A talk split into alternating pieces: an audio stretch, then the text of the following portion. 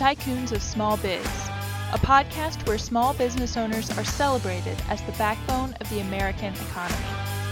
Each week, we introduce you to tycoons who share their stories and advice so that small business owners may learn from their experiences. Tycoons is powered by Backbone Planning Partners. Join us now as our hosts connect you to today's tycoons.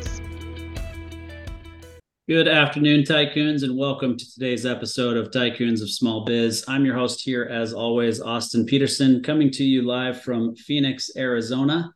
And uh, if this is the first time you're listening, th- first of all, thank you for listening in. We hope you enjoy the content we hope you enjoy the interview and, and get to know a little bit more about some of your fellow business owners.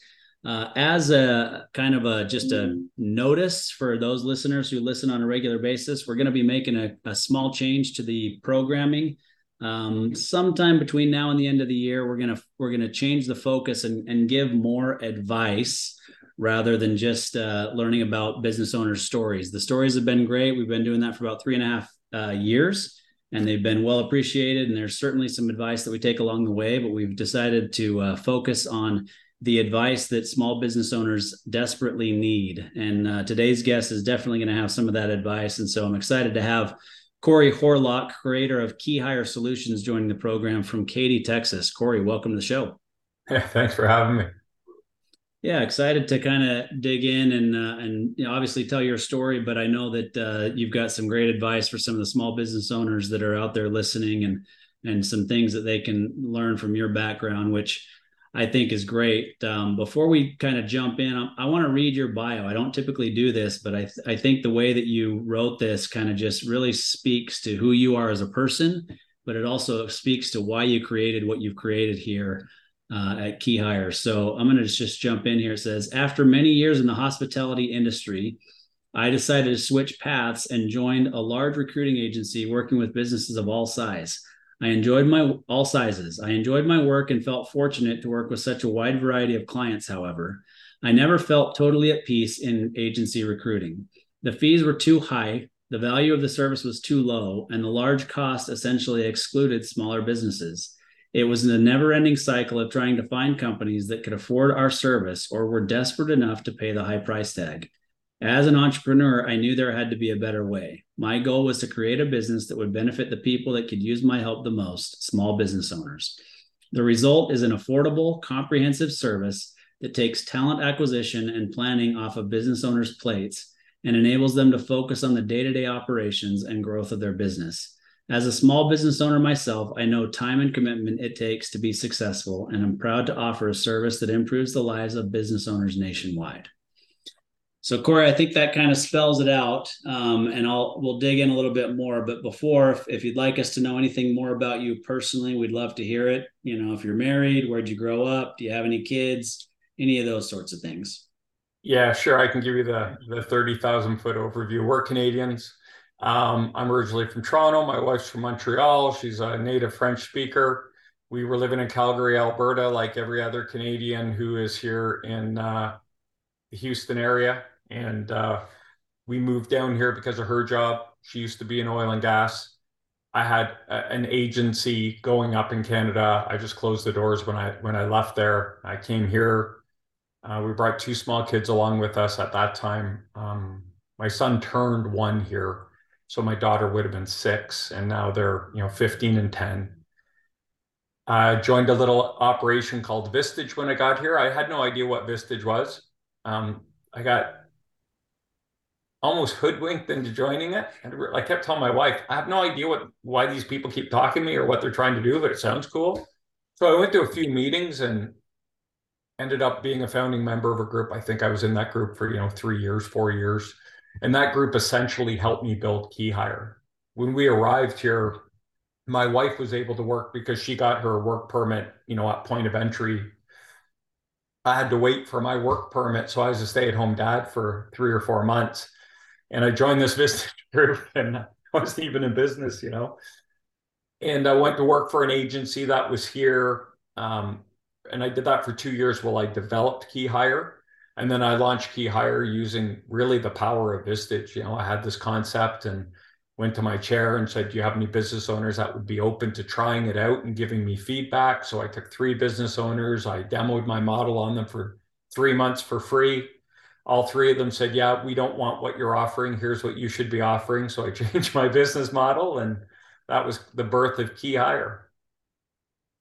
Yeah, I think that's great. So the, the power of Vistage, we've talked about that on the program over the years as well. I'm a founding member of my Vistage group, uh, quite honestly. And so it's been a little over four years uh, that I've been a member of, of this Vistage group here in Phoenix. And and the other members of my group are invaluable. The the advice that they give to me yeah. in uh, the things that we do with the podcast, with our our day to day you know practice, everything that uh, that we do. And so I, can't speak highly enough of, of what Vistage does for business owners. And, and I think that that you were really able to take advantage of that that power because you had them from the get-go your yeah. target audience and they're telling you exactly what they wanted and needed from your organization yeah it was a pretty cool experience i mean even the the uh, people in my ta group they would they would reach out and say you know how are you gonna how are you gonna make money on this deal and I'd say, I don't know. And they say, okay, let's go for lunch. Let's talk about it. So I had a B2B CFO help me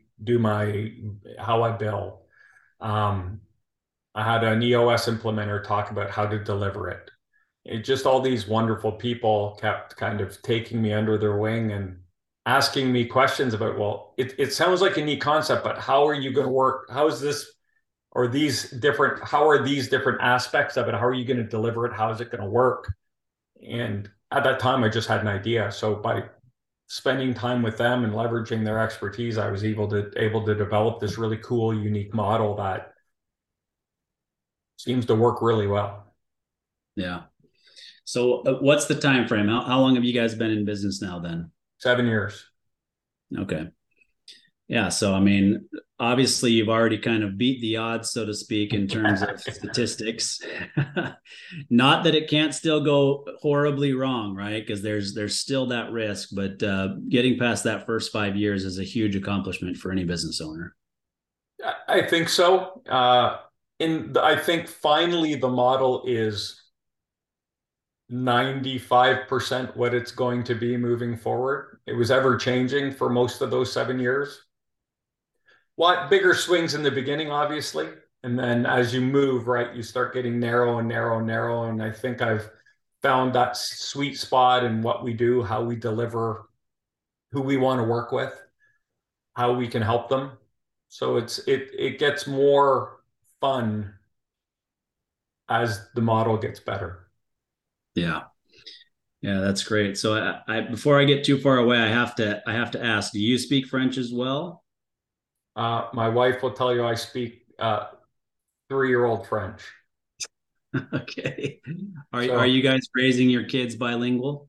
My daughter is is kind of there. Uh, I know enough French to know when they're talking about me behind my back and trying not to know they're trying to keep it secret. I can figure out when they're talking to me. But I mean, my wife's family, they're French first. So when we spend time with them, it's French and it's sink or swim, right? So you kind of and they're very patient it's uh we never want to be embarrassed and uh, i've i've kicked that door in i don't care so i'll i'll try to speak as much french with, with them as i can it makes them happy when you just try instead of forcing them because they're they can they can all speak french and english yeah so when we're with them we we try to do as much my wife's and daughter are french and then my son is he doesn't have a lick of French in him, and I'm kind of somewhere between my son and my daughter.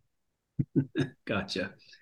Yeah, it's inter- interesting to me because I have a bachelor's degree in French. Actually, I lived in Belgium and France for two years. I, I speak it. I, I say that I speak it fluently, but I'm starting to realize that now I'm you know 25 years removed from living there, and and it's not as good as I wish that it was. Um, but oddly enough, this past weekend we we spent one day at Bryce Canyon, and we happened to stop in in southern Utah. And we happened to stop in this uh, little restaurant. It was like a buffet restaurant, and we sit down, and no lie, every single person around us is speaking French, and I was like. I have not experienced this in so long. You know, we were in Paris a, a couple of summers ago, but in America, sitting down in a restaurant, everybody around. So there was a big tour bus, and it was just they were all they were all French speakers and uh, just sitting there around us speaking French the entire time, which was hilarious. So when my wife and I were dating or engaged, and we would go visit her parents in, in Quebec and Montreal, and we would go on these road trips, and her dad would always, whenever we needed something, he would make me go in and ask. So all the French speakers would sit in the car and they send the anglophone in there to, you know, get directions or ask for something or, you know, uh, so it was that was kind of fun. But yeah, yeah, very cool. All right. Well, let's jump into kind of the meat of uh, of why we're here and, and what it is that you guys do at KeyHire. So just kind of give me the 30 foot view of what you guys do, and then we'll kind of jump into some of the things that uh, that you've seen over the years. Yeah. So, so we fit in between a business. So our target client, people, the businesses we work with primarily are 5 million to 25 million dollars in revenue. So they're privately held, usually uh, um, single owner, maybe looking to hand it off, generational, second generation owner, and they they're usually banging up against something, and we fit in between the owner or or the people in the business trying to do their own hiring and hiring someone on your staff to be your recruiter or take care of your talent and do your talent strategy, your org design, all of that. So we fit in in between there in terms of working fractionally. We become your fractional talent department and we'll, we'll work. Part of what we will always want to do is build a strategic plan and vision for the business owner because a large one of the biggest mistakes business owners will make is they'll hire for their current needs and so they'll bring someone in invest in them and then six months from now they're out of their depth, right? The business outgrows their experience and their ability. So we want to put together a strategic view, a strategic vision for them. We, and we have a holistic approach to it. We can see the business, we can see the leadership, we can see the operation, we can see the market. And so we kind of just sit in there and help them um, build a team that can get them where they want to go. You know, understanding what their goals are, what they want to do. Is it an exit? Is it double their business? Is it $10 million more in revenue in X amount of time? It can be whatever it is. So we want to understand what those goals are. We want to uh, understand the business almost as well as the business owner does. And then we that is our launch pad to go in and help them kind of understand what they need in terms of talent and then go out and acquire that talent as well yeah so i mean it, i think anybody who's listening to this might you know think they know what a recruiter does right, right. and what you just explained is not what a recruiter does i mean a recruiter typically posts a, a posting goes through figures out you know narrows it down to a certain number of candidates and then presents those candidates to the company and hopefully yeah. that yeah hopefully one of them gets hired and then the recruiter gets paid and it's typically a percentage of that first year salary. Am i correct in that? Yeah and that's not at all what we do. We don't yeah. get paid to place. I hate that model. Um, i hate the word recruiter.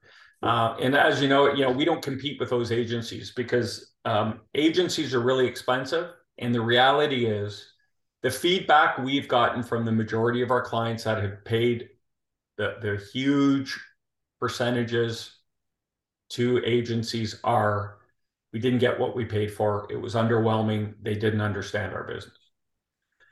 So we only work with small business and we've created a pricing model that is fair and equitable for both sides.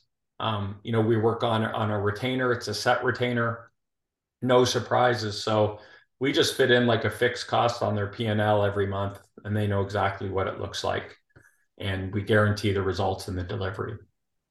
Yeah. And so from your side, how do you price that based on what they've so in a discovery process you go through with them and you kind of figure out what it is that they're trying to accomplish and based on that you know what it's going to take to fill that role, which then obviously fill those roles, right, to achieve those goals. And then you spend or you look at it and say, in order for us to help them accomplish that, it's going to take us this much in terms of man hours. And so our price is X. Is that fair? Yeah, no, I wish it was that complicated. It's not. Uh, I take a lot of pride in saying all of our clients pay the exact same, regardless of the position we're going after or the size of the business. So we have a three month engagement, we have a six month engagement, we have a 12 month engagement, and they are carved in stone. The cost is carved in stone, and there are guarantees attached to each of those contracts in terms of the deliverables. Hmm. Okay. So flat fee, everybody pays the same regardless of what their needs are. And we could, I will tell you, I have a client that uh, I'm on, we have a 75% uh, re engagement rate with our clients. So I'm on the second agreement with um, a client that is does not no longer fits the definition of of the dollar ranges that we're working with. You know, there's the expression we're building an airplane while flying it. Well, these guys are building a rocket ship while they're flying it. And um, we put in in one contract with them over eight hundred thousand dollars of base salary. Mm. If you want to break it down into agency, and these are uh, two C-level positions and two senior analyst roles. And they, if you want to break it down into agency terms, they paid 5% recruiting fees for C-level, uh, C-level roles in their company. Yeah. And, and that's, you know, that's at least a fifth of what you would typically pay, right? You could be paying well, considerably. So do the math. I mean, if for let's this isn't what they paid their their, their one of the C-level people, but let's say it was a two hundred thousand dollar role, um, they would have paid sixty grand for that. Yeah, they paid me well. Let's say less than that for all four roles. Yeah, gotcha. That's the model, right? Because I I I can I have I have security built into my model so I can offer it cheaper. Plus, we control the process from from beginning to end, so it's actually easier. You know, one of one of our key tenants is to save business owners time. We do all the hard work. For every one hour our business owners put into the process, we're putting in 10, 12, 15 hours in the background, right? So on average, our owners put in anywhere from six to 10 total man hours per hire which is way less than what they would typically spend. Correct. Yeah. Yep. Yeah. So we For just sure. take it all off their plate. And because we're integrated in the business and we're fractional, we run it like we run the whole program. They just show up. Literally, we schedule it, we give them the agenda. Here's how it's going to go. They just show up and say, I like them. Let's hire them. We talk about the offer. We negotiate the offer for them. We get the signed offer, agree on the start date, and hand it back to them. Yeah.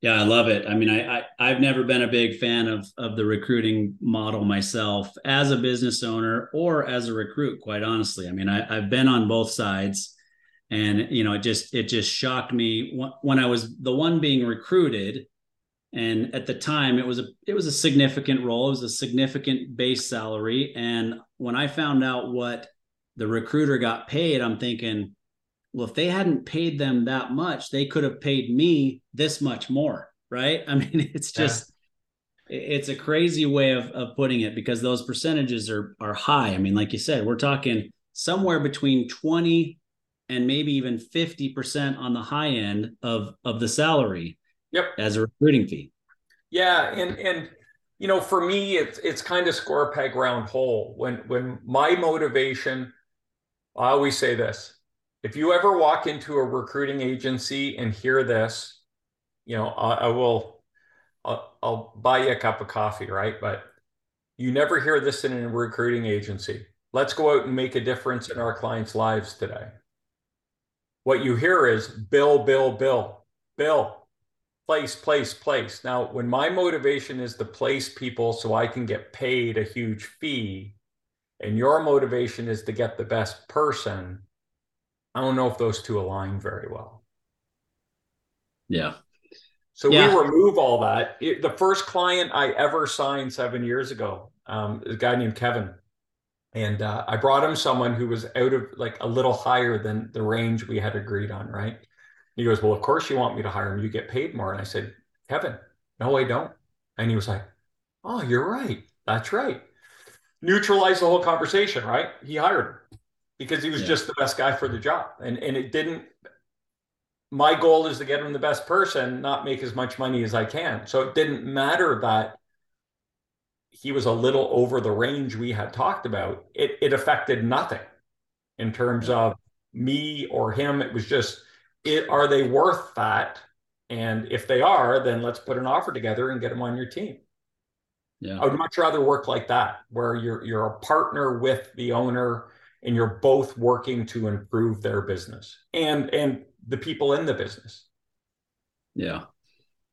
Okay. So seven years you've been doing this. You've watched yeah. who knows how many, you know, organizations grow from where they were when you started to where they sure. are now, you know, et cetera, et cetera. So what have you seen as the as the biggest challenges that small business owners faced and you know seven years ago was pre-pandemic so there may be a pre-pandemic answer there may be a post-pandemic answer and there may be an answer during the pandemic but what what's the biggest challenges you you see in terms of small business ownership uh mindset so there there have always been seven drivers candidate drivers for why people will take a job there's only seven reasons why they will take a job title money, uh, incentive or bonus, benefits, 401k, vacate PTO, and schedule.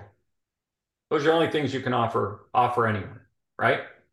Yep. Um, people say culture, but that's just like a benefit of that. You can't negotiate culture. You can't say, well, we'll change the culture if you come and join, right? Those are the only things I can negotiate with you on. Those have changed dramatically. It used to be money, title, vacation, right?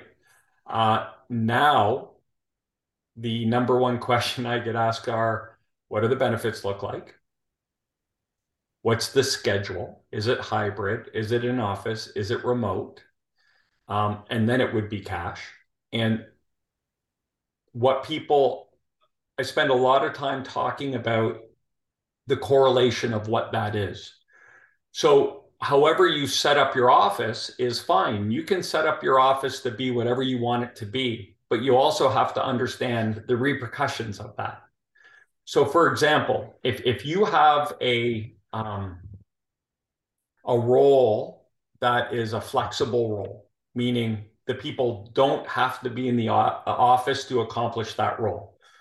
So, if I'm working a machine on the floor that's a non-flexible role. I can't work that machine from home. But if I'm doing accounting or marketing or sales or IT or whatever it is, I mean, name it, and you require people to come in the office. I have this conversation with my clients often, and it's around. So it, it's it's really pretty simple math. So if we're looking at people to come in the office, we're looking at a, a 10 mile diameter around your business. So, how many people do you think there are in that 10 mile radius that can do the job you're looking for? So, for argument's let's say there's 100 and you want them to be in the office Monday to Friday. So, that 100 just went down to 20 because only 20% of the population are willing to go into an office for a flexible role, right? So, now what are the odds that the best person that can move your business forward is in that now um, 20% of 100, right? So we've chopped a lot of people out. What are the odds that the best people are still remaining in that 20? And then of those remaining people, how many actually want to come and work for you? How many are are unhappy enough in their current role or not getting what they need in their current role to come and work for you? So when you get down to it, that number could be like five people that you can even talk to, that would even entertain a conversation. And we don't know if they're the right people or not. And because you're requiring them to come in the office, they're going to require a 20% premium to make the move. Right? They're going to say, So I'm at 80 now. I'll come and work in your office if you want, but I need $100,000 a year. They're not going to do it for 85. They're not going to move. So there's, it's that mindset of, about understanding if it's a, if people are coming from a hybrid schedule to an in-office schedule, they're going to want a premium. If they're coming from in office to in office, they still might want a premium because they're probably looking for a hybrid role. But if if if if they're coming from an in office or a hybrid to a full remote, they might even move over laterally. So there's premiums on these different types of schedules that people, um, business owners, kind of some of them get it and some of them don't, and that that's a hard conversation. And if your benefit package isn't great, you can offer someone a ten thousand dollar a year raise, but when they do the analysis on the benefits, they're actually costing them more than ten thousand dollars on the on your benefit plan. Well, who's going to take that job because the raise actually becomes a deficit? So how do you level them up? Well, it's a real simple answer: cash, right? You give them a stipend to cover that that benefit. So there's a lot of different factors at play when you look at these kind of drivers behind why people are looking and what they're looking for. And if you can put the right plan together and you can work with a business owner to understand what those hurdles are moving forward, and you can put a plan in place to overcome, know, you can, you can get mo- almost anything done. You just have to be willing to understand what what people are going to challenge on and where they're going to challenge on and what you're willing to negotiate on and what you're not willing to negotiate on. We'll get there, but you just have to be open to understanding that the market has changed around a lot of the jobs out there. Yeah, no, I I agree with you. There's there's plenty of roles where being in office is not required. Um, you know, we so our staff members, we've got one that likes to go into the office every single day. Um, part of that is just being able to be focused a little bit better. She's got young children and you know those sorts of things, and so being able to to be in the office is beneficial to her.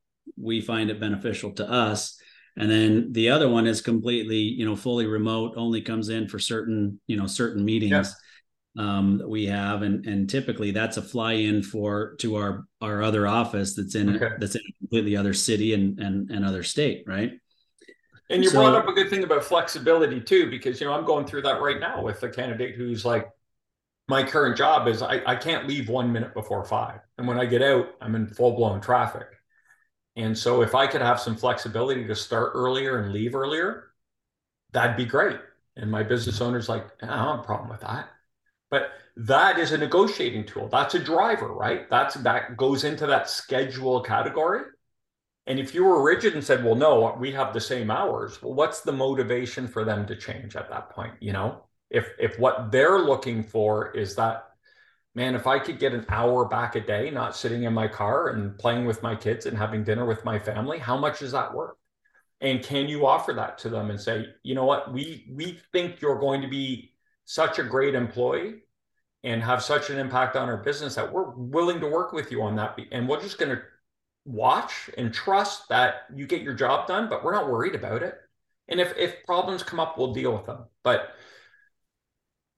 the world has changed in terms of what people are requiring from their work and maybe the mistake we make is we assume everyone everyone uh, wants the same thing but it really is a negotiation with individuals and saying hey what are you looking for and if we can figure out what that is and work with them and work with the business owner kind of meet in the middle and make everyone happy you know person a and person b might one might be single, one might have a family, one might want to be in the office, one might not be. And, if they're applying for the same job, their their motivations and those drivers are going to be different.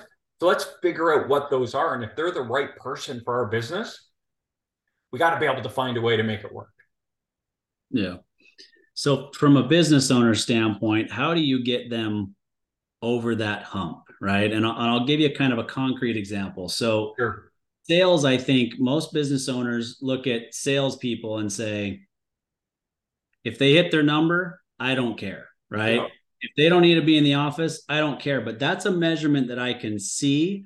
I know they're hitting their number and I'm fine paying them. But somebody who's in an administrative role or bookkeeping or you know doing any of these sorts of things. So I'll give you a kind of a, a humorous, you know, version because the person who's helping us run this podcast right now works for me in an administrative role, right? Yeah.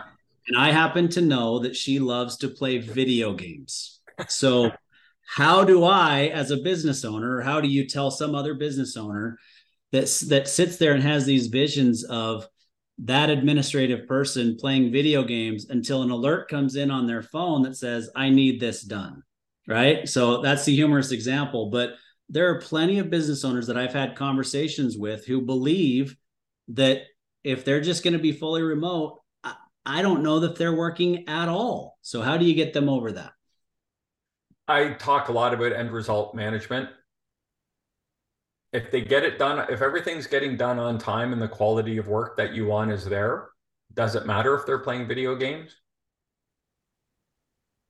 It's fair. Yeah. I mean, as long as they're achieving what you want them to achieve. But I guess from a business owner, so being a business owner, I guess my resp- my pushback to that would be okay, so it's up to me to give the tasks all of the time. And then if those are completed, that's fine but where does the proactive nature of the job come into play? Yeah, and I, I get that too, right? And that's, I mean, my answer it, it was was pretty short, but yeah, they, they have their duties that they need to accomplish on a daily basis, right? There are things that you don't need to um, delegate to them that they know need to be done. So that's what I say. Like if if if things are getting done and balls aren't being dropped and the quality of work is high and deadlines are being met and they're you know they're being an active uh, actively participating and being a, valuable and good employee in your business if they do the work at two in the morning or they do it at seven in the morning if the deadline is five the next day does it matter yeah no and i i agree with that i just i've just heard it over and over you know this whole shift with the pandemic yeah. a, a lot of business owners you know way better than i do but a lot of business owners are really really struggling with this shift yeah. and feel like they feel like their employees are using it as an excuse to work less and to do to do less for the organization in that that that's happening I'm, I'm not saying it's not right so in that case if balls are being dropped and deadlines are not being met then, then it's a performance issue whether they were in office or they're remote that's still a performance issue yeah yeah, it, it, there's definitely not a perfect response yet, but I, I I do believe that this is this is a long term shift. We're not going back to where we were before. Agreed. I think we'll we'll find somewhere in the middle. Um, but some roles, especially marketing and things like that, like those are just going to be these are artsy people and they want to work in their laptop in the back of their van by the beach between catching waves and hanging out and doing all that stuff. And uh, you know that's that's why they got into you know that's why people are choosing these professions so they can work remotely. And just to kind of add on to the thought about if you want someone in your office you know and you're you're really targeting 20% of those 100 people now if you move to a hybrid schedule now you can expand that radius and let's say we're up to 200 people but of those 200 people 60% of those. So we just went from 20 people to 120 people we can draw from, right on that hybrid schedule. Because 40% of the, for these flexible roles, 40% of the population want to work remote. So even if you just went to a hybrid schedule, people will drive a little further if they only have to do it a few days a week. But now we've gone from 20 out of 100 to 120 out of 200. More people to draw from, more people to speak to, better um, probability of getting a higher caliber person, right? Then if you go full remote, but say, well, I want them, you know, I'll use Houston because I'm in Houston. I want I don't care if they're remote as long as they're in Houston. So if we need to get them in for a meeting once a month or twice a month, and we need to brainstorm with them face to face and they're willing to do that. Well, now we've opened that up to, you know, 100% of, a, of thousands of people. And now we just have a bigger pool to draw from and interview from, and a greater probability of getting a difference maker and someone um, who's the best person for the job. So it's kind of the way it breaks down and the way I really do think about it. Now, if you don't if you don't want people to work remote, that's okay. Just understand we have a real we have a way tighter target to deal with in terms of, and we got to get it right. We got to make sure we always have to make sure we get it right. But when it comes into you know making sure people are in office we can't mess around because we can't afford to screw up and have someone say ah, i'm not you know you guys blew it. I'm not interested right? It's really important that you just keep them in motion and keep those conversations going and keep it a super positive attitude um, experience for them. Because you don't want them you finally you know sink a hook into one of them and then you blow it because you put them through a bad process or you give them the wrong impression or you don't get back to them for three days and they think that oh well they must have hired someone else and once they kind of get there you can't bring them back off very often. So you got to keep them engaged. Yeah. Yeah, I mean, I, I, think the key point from a business owner's standpoint is the point that you made about enlarging the pool of quality candidates, right? Because it if you're stuck with those few people who live within a radius of your office who are going to be willing to make that drive, you know that it's possible that you could get somebody better by being a little bit more flexible. And I think that that's probably from a business owner standpoint, that's where they probably finally get over it and realize, you know what, you're right. I, I can get the better person by just being a little bit more flexible. Yeah, and there, I mean, we can look at history and we can do all kinds of things because, of course, they think, well, you know, they're gonna, they're not gonna do the work and they're gonna, you know, take advantage of us. But if you find someone who's been working from home for the last three or four years and they have a history of success and advancement and are doing a great job and you can kind of glean that out through doing a really effective interview process. The odds of them turning into a horrible employee are really low right? Good pe- people that are good employees if they've been good employees at the last one two three companies they've worked at and they have this history of success and progression the odds of them coming into your company and like doing a 180 and becoming a horrible employee are really low unless we really mess it up like unless we as employers give them a reason to do that. Uh, but and we don't generally we don't right? So it's it's just looking at those histories. Like there are ways everything i do is about maximizing probabilities.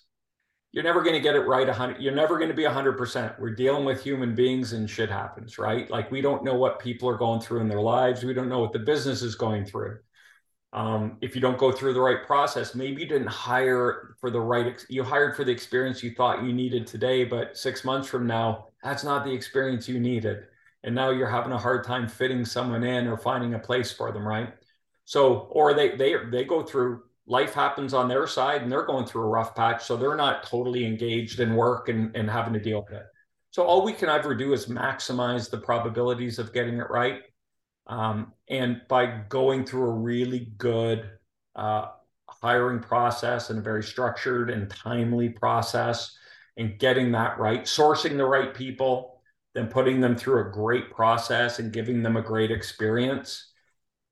And we, we have an over 90% success rate with the people we put into businesses. And when someone calls me and says so and so didn't work out, my head explodes because I'm just not used to it, you know because we we painstakingly we we we have a process that just over time has evolved and it's it's proving and proven to be just super effective. And if people want me to get away from my process i'm always like no no no no no. This works. Like i know this works.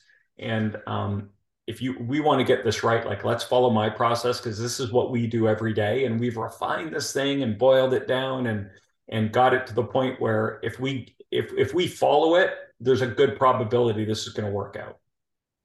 Yeah.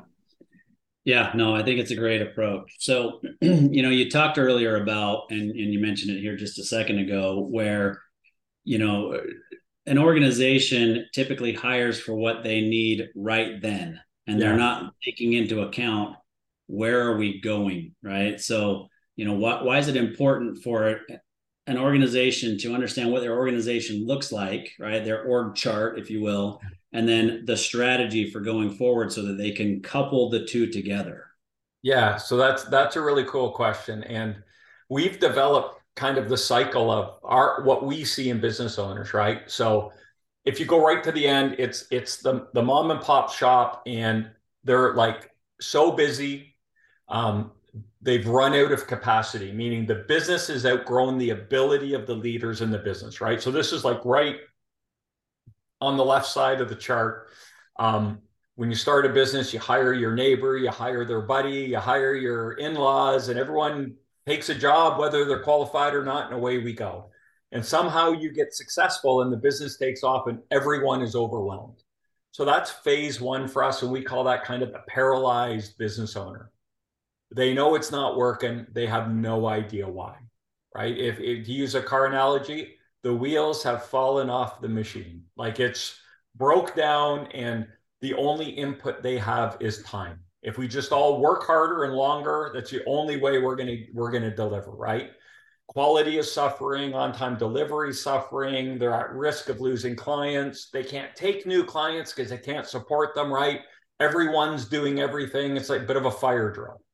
So that would be phase one for us. And that that's the business owner that we kind of categorize as a paralyzed business owner. I know I have a problem. I have no idea what it is.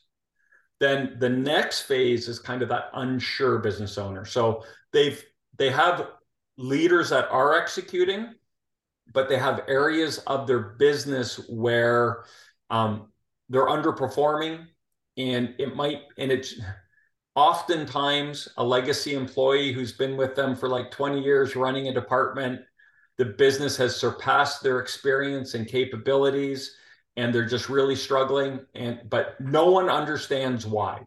Like no one can point and say we have a problem right here. So that's kind of that unsure business owner like hey most of my business is pretty good but i gotta this this department's really suffering and like this person's been with me forever and i don't know what's going on with them right? So we call that kind of like um, the flat tire. You know, you, you don't you, you don't all four tires haven't fallen off, but you got one wobbly tire on there, right? So then the next progression is is the curious business owner, where it's like, um, business is going great, but I have a leader who's really struggling, and I I think I I think that there there's a problem there and I know I need to address it, but I really don't know how to address it. But I know where the problem is, right? It's not like I have a problem and everything should be great, but it's not. But they recognize um, I'm curious, like, why isn't my sales team doing what they're supposed to? I, I think my sales manager might be overwhelmed or underqualified to get me where I want to go, right? And so these are guys that are just like, you know, they want to put it, they want to replace a tire on their car um, and then the next phase we get into is the growing business. So these guys are now are getting super sophisticated, right? They're like, okay, this is these are the guys that call me and say, Corey, my ops guy isn't cutting it. I need to upgrade him. And they're fully aware of what they're doing, right? Um, but they might uh, they might still not might understand what they need in the future, but they're more they're in growth, they're understanding, right? The curious manager is the guy with the org chart. Like why do i need to hire for more experience? How is that going to change my organizational chart the reporting structure the span of control how we communicate all that stuff? But the growing manager probably understands that a little more and they're like here's the problem we need to upgrade this. And then that would be a conversation you know if it was ops we would be talking about does your current guy have lean management? No he doesn't. Okay we should get a lean get someone with some lean training. Absolutely. Right? So they're kind of now understanding. And then the final phase is is so you know these guys are like um, upgrading their wheels. They're getting low profiles put on their car, right? Like they're not just changing a tire, but they're like, hey, we, we need to keep getting better, better wheels on our car so we can go faster, go farther, right? And then the final phase that we've outlined is the strategic business owner. And these guys are like, we're growing. We just need to, we're growing. We know what we need to fill in. We just need you to start plugging holes for me so we can we can sustain that growth, right? And these guys are are are like adding wheels and gears to their their car, right? Like they're putting a new engine in their car, they're putting the best tires they have on it, and they're just rocket ship to the moon. So those are the kind of the five phases we've identified. The paralyzed, that's like all hell is breaking loose. I don't know what to do. I just all I know is I'm working a ton and it's not getting any better. Then we have the unsure business owner. It's like, man, I have a problem here, but I don't know what's going on. Then we have the curious, and that's like, that's a problem. I don't, I think I need to upgrade, but let's talk through it. Then we have the growing, right? Like, okay, I, I, I'm very clear on where my problems are and what we need to do to fix them. Then we have the strategic. It's like just start plugging holes for me so we can keep moving. So that's kind yeah. of where we are, right? So whatever phase of of that growth they're in um, they are more open to you know the, the the business owner who's paralyzed is not generally open to an, an org chart conversation, right? They're just like, just, and, and they generally have this belief if I could just hire one person, my life will be better. And so that's a conversation we, that's where we start saying, well, let's look at this because if I do your org chart, you're sitting in six seats on this thing right? So let's get you some support. Let's start filling these holes in for you. And then they start going, oh, okay. But then, you know, Mr. or Mrs. Business Owner, how does your behavior have to change?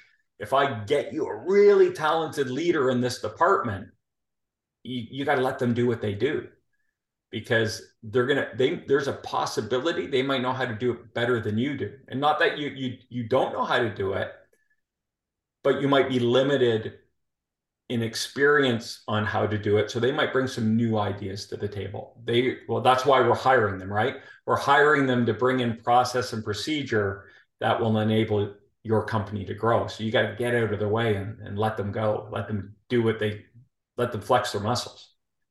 I don't know if I answered your question, but I think I might have. Yeah, no, you, you definitely did. I, I you know, it, it's interesting. Speaking of Vistage earlier, um, you know, I'll go to Vistage meetings from time to time, and and discussions like this. It may not be specifically around talent management, but growing an organization, right? Which yeah. obviously almost always includes additional talent that's being being brought into the organization. But um, it it shocks me how often businesses do not have an org chart and you know, I've I've made recommendations before in in Vistage meetings to say, get a whiteboard, put together your org chart, but then also put together your future org chart and use that as a way for you to visualize where you're going. But also, you may have some really talented people in your organization that need to know where you're going, where the organization is going, so that they can start to see where they fit into the future org chart. Yeah. I mean, the other side of that is, you know, it helps you understand the progressions. Instead of just hiring to fill holes, part of what we do, we do that. We do your current org chart, and then based on your goals, your future org chart, what it needs to look like to achieve that goal.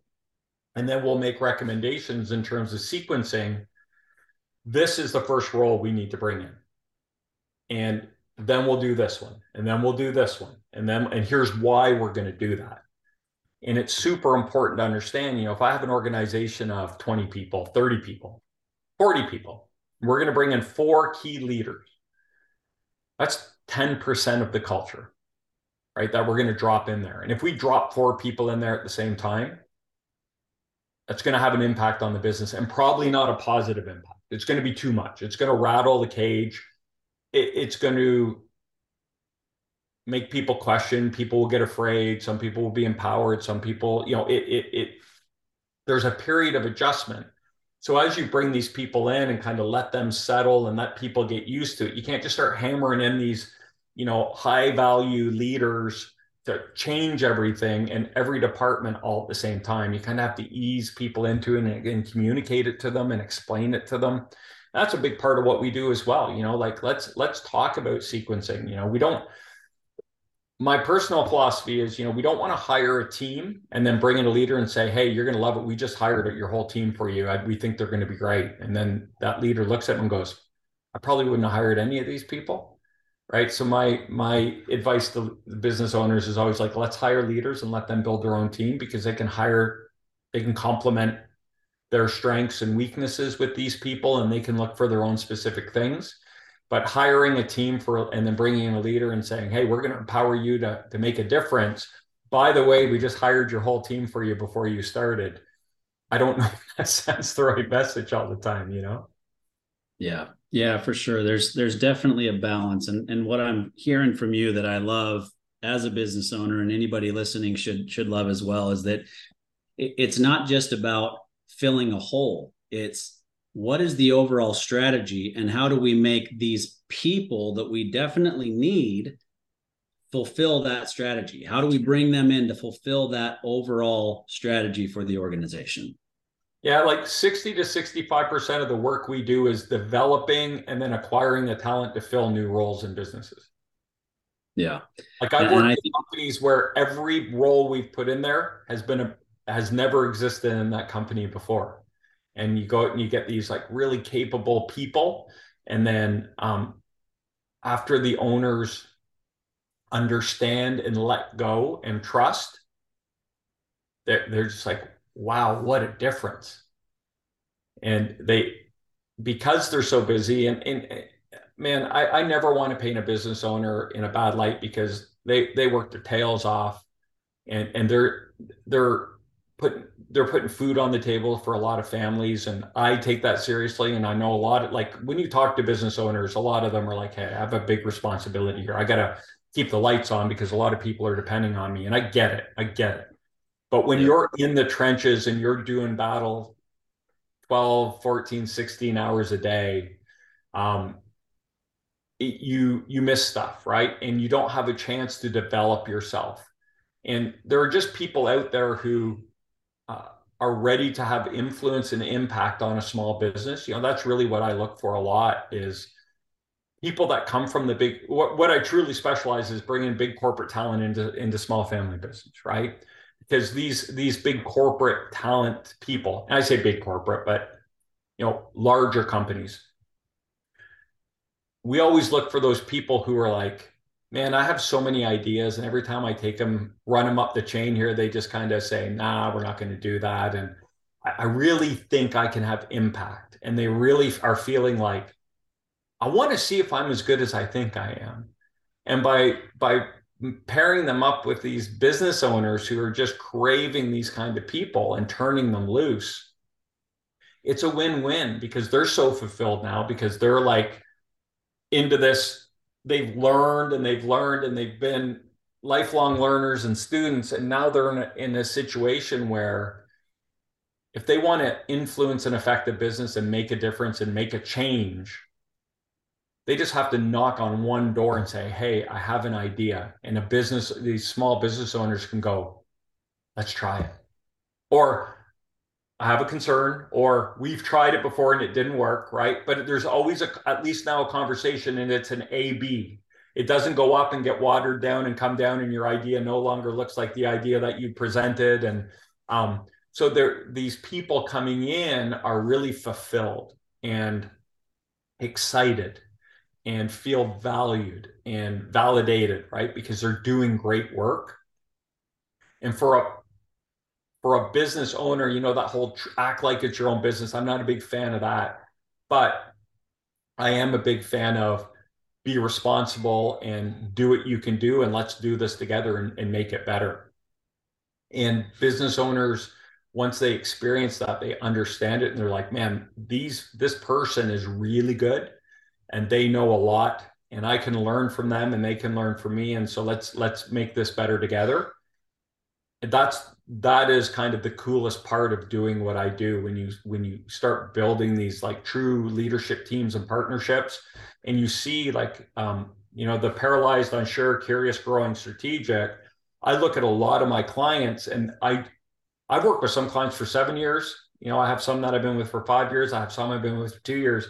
But I look at this those categories and they all started with me in the paralyzed and unsure categories for the most part you know and now some of them are in the growing some of them are in the strategic. And so by placing these people in there and working with them to identify and doing the diligence to get it right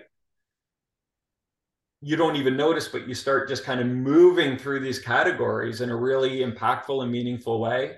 And everyone's life is better for it you know everyone is happier everyone is more fulfilled like everyone in the business even the hourly people are more fulfilled because you have a leader in there leading their department who is passionate and um, excited to influence and wants to train them and wants them to be better and is bringing ideas to them that no one has ever brought to them before. And you just see this kind of you know the rising tides raises all boats kind of mentality in the business and that's what's really cool about what I do is over the long haul going back and seeing the progression um, and yeah. seeing all this play out and happen. Yeah, yeah, I I think that it's for me. I'm in the same boat as you. I mean, we we work with small business owners day in and day out. We are small business owners. We work with them day in and day out, yeah. and the most rewarding part of what we do is seeing that light bulb go on and then realizing, oh wait, I can do it this way right? Because yeah. it, it, it, the the different stages that you that you spelled out um so many different businesses get stuck at each of those stages and then never progress beyond that stage because they're not quite sure how to do it right. or they're not willing to take the the next risk right? I already started the business. That was a big risk. Yeah. Now you're asking me to take another big risk to either my income or taking out a loan or you know all these sorts of things to kind of continue to grow. I've never paid someone that much money before. Yep. Or I did one time and it blew up in my face and it was they're those guys aren't worth it or you know the people with like I've tried it and it, it's not worth it. It, it. There's so much stuff there. Take sometimes a lot of unpacking to be done, right? And just kind of building that trust. Yep. Yep, for sure. So I, I think it's I think it's ex- extremely impactful, so much so that I think actually I'll, I'll invite you to come back on another episode in the future because I think we could actually break down the different things that you're doing to where we can share concrete advice with business owners that they can learn from and realize, oh, you know what, that that is me, and that kind of gives me an idea of what I need to do, but but I probably should reach out to Corey, right, to help me get to that next level. But regardless, people people who are listening that are business owners need these types of conversations to spark what they may or may not even know they need to change in their business. I think that's that's the overarching kind of um, feeling is you know the, these guys and, and women, men and women they work hard. And you're right they they took a leap of faith right? They laid everything on the line to do this. And every decision, you know, sometimes they're they're cutting it close. Every decision is a make it or break it. Or do, do we get to turn the lights on tomorrow or not? And I get it. It's it's a big deal. And that's why I'm so um, unwavering on getting it right and not talking through these things and not pressuring. No, I will never tell a business owner I didn't, if they interview someone and say, well, I, I didn't think they were that strong. And I say, well, I, I think they are, you should hire them. Like that's, you're just setting that up for failure, right? So let's have a, what didn't you like? Okay, well, that's not the person, but let's walk through it. So the next time we do this, we're kind of tuned in to, to what's going on. But it, it is a big deal. And, but once you, like I said, we're, we try to get it right. We have a process and what we do we have a history of getting it right. And when people see it the first time, I had a I had a client say to me just the other day. So we we interviewed someone. I'm taking him into deep water in terms of the role we're filling is someone he's never he has someone who does this role, but they don't do it at the level of the person we're bringing in, right? And that kind of experience and talent costs money. So I'm taking him into some deep water in terms of that package. But what he said to me was, well, you're batting a thousand percent so far, so I'll trust you.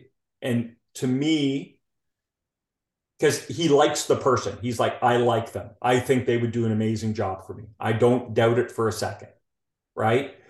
But when someone says to you, you haven't steered me wrong yet, so I'm going to trust you. That to me is like, okay, now we're partners. Now we're working together on this. Now we are um, we've gotten to a point where we can have great conversations. Um, I'm going to listen to what you have to say. Hopefully, you're going to listen to what I have to say, and and we can really, really do some super cool stuff with inside your business with with people and talent and experience and growth and just awesome stuff. That's that's when it's cool. That's when it's fun. When you get a business owner who gets excited about, oh, I see what we're doing here. Um, the, and it, it's got to be great for them when they can go home and have a dinner with the family. And go to bed and not worry about oh i have so much work to do tomorrow and they go oh no i don't. I have so and so to take care of that so i can scratch that off my list right? That habit of i've always had to do this. Oh i can just take take that off my list now right? And you see them just start to decompress and then they can get more they can get back to being strategic and thinking about growing their business and doing cool stuff in their business or acquiring stuff or going out and getting more orders because they they were afraid to get more orders because they didn't think they could fulfill them or developing new, you know, I have clients that are like now developing new technologies and ways to grow their business. And those are awesome conversations to have with the business owner when they're like, hey, I need to talk to you because since we last talked, we've done all this cool stuff. And I I might need you to help me kind of execute on that. And I'm like, heck yeah, that's of course. Right. Yeah. So that's that's the progression. That's where we want to get them because that's what they deserve. You know, they work their asses off and they take a lot of chances and they and they carry a lot of um, responsibility for other people. And those are the business owners I love working with, the ones that really understand. Like, we just need to not. We're not just building a business. We're enriching lives. We're enriching uh, the lives of our leaders, our employees, our community. Like everyone's going to be better if we can be better. That's a really cool place to be um, and and work when you're working with a business owner and you kind of are sharing that common goal, that's a cool place to be. Yeah. Well, there's a lot of other directions we could have gone. We're we're out of time. Um, I like but, to talk, man. Sorry. Yeah. No, no. It, I think it's great. I think anybody who's listening will will have picked up some some important information here, and, and I mean it. I think that there there would be uh, probably a shorter episode that we could do in a series where we can do shorter probably a five or six part series where we do shorter episodes where you break down each of those phases oh, and you explain yeah. this is somebody that's in that phase and this is what they're experiencing yeah. and here's what they need to do to get out of that and we could yeah. do that with each phase that you just went through and i think it'd be i think it'd be very impactful for business owners well i will give you as as if a uh, business owners that are listening when they hire here's a shift in mindset that will help I often say to people, and I'm just going to make up numbers. We are not hiring you to run our $10 million operation. We are hiring you to run a $30 million operation currently doing 10. And if you if you go into your hiring with that mindset, you will look at people very differently. You'll ask very different questions. You'll screen a lot of people out that you thought, man, they're great, but you'll might learn really quickly. Yeah, they're great for business today, but what do we do in six months if we hit our growth goals? They might be topped out, and yeah. it doesn't mean they're they're bad candidates, bad people, bad employees. It just means without having the right mentorship or plan in place to develop these people, um, it's going to be hard. And some people can adapt and grow. Right? You know, everyone peters out. You know, the, the old it petered out, right? The Peter principle, like everyone's going to Peter Principle out at one point or another. Um, but I would rather stack the deck in my favor to have it be later than sooner, you know? And by going in with that philosophy and structuring the way you talk to people about growth, how have you helped businesses grow? What have your experiences been? What were your mistakes? What would you do differently? Um, how, if you're talking to someone in operations, that interview you should be walking through your operation and pointing stuff out. So, what would you do over there? Oh, it looks pretty good to me. Okay. so, you know what I mean? oh, no, that's you got a safety issue here. What I would do is put some lines on the floor, and we need to make sure your. I just saw your forklift come around the corner. He didn't honk. The guy wasn't wearing a seatbelt. He wasn't wearing a hard helmet. Like, we got to get some safety stuff in here. Like, you know, um, I, I put an ops director into one of my clients one time, and um, I talked to him, and I like three weeks later, I said, how's everything going? He said, I think he's focused on the wrong stuff. And I said, what do you mean? He said, all he's talking about is safety and like reorganizing the warehouse. And I said, nope, he's talking about exactly the right stuff. Because without putting safety in place and safety programs in place and making sure the right things are in the right warehouse, you have a lost time accident or worse, loss of life accident, your business might not be here tomorrow. So he's absolutely doing the right things. And and for them, that was a big aha. It's like, oh, we thought he would just kind of come in and like start working on op stuff. And we're like, I was like, that kind of is op stuff. And he he's got a bigger understanding of he's he's improving the health of your business by doing this stuff. Don't worry.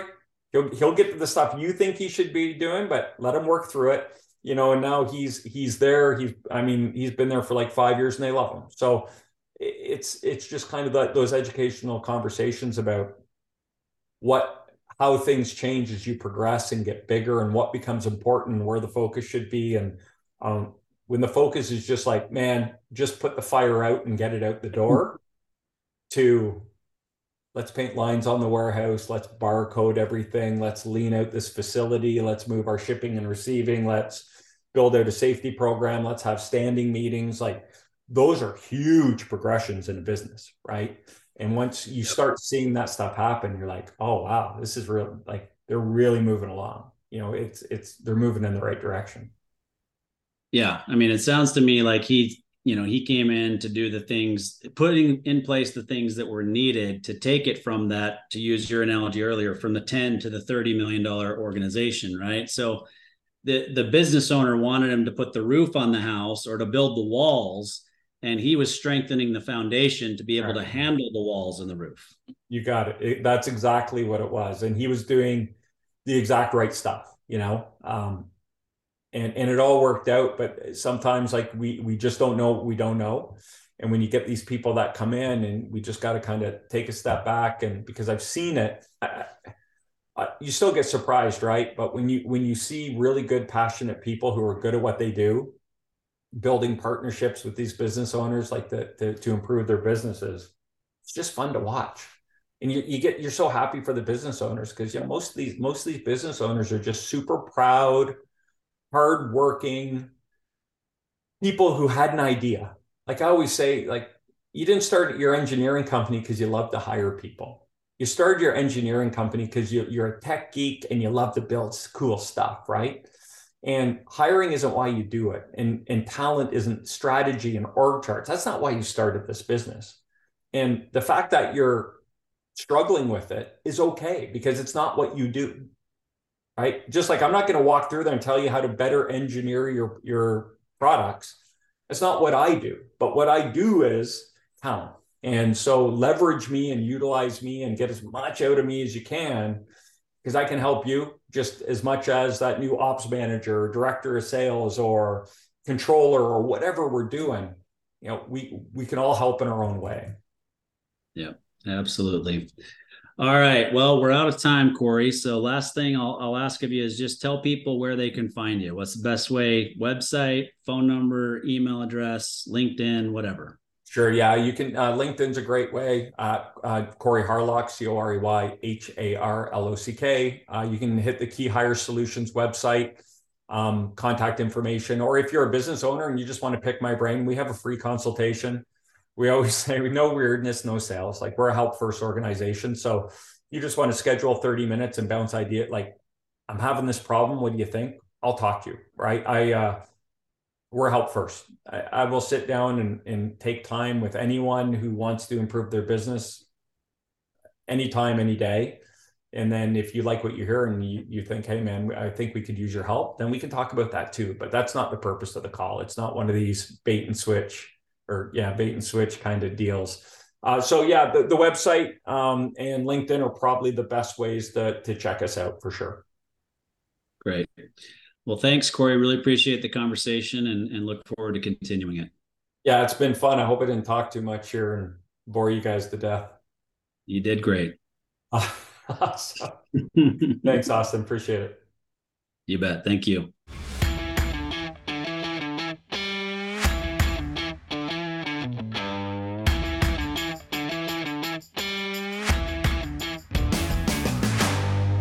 Listening to Tycoons of Small Biz, a podcast for small business owners by small business owners.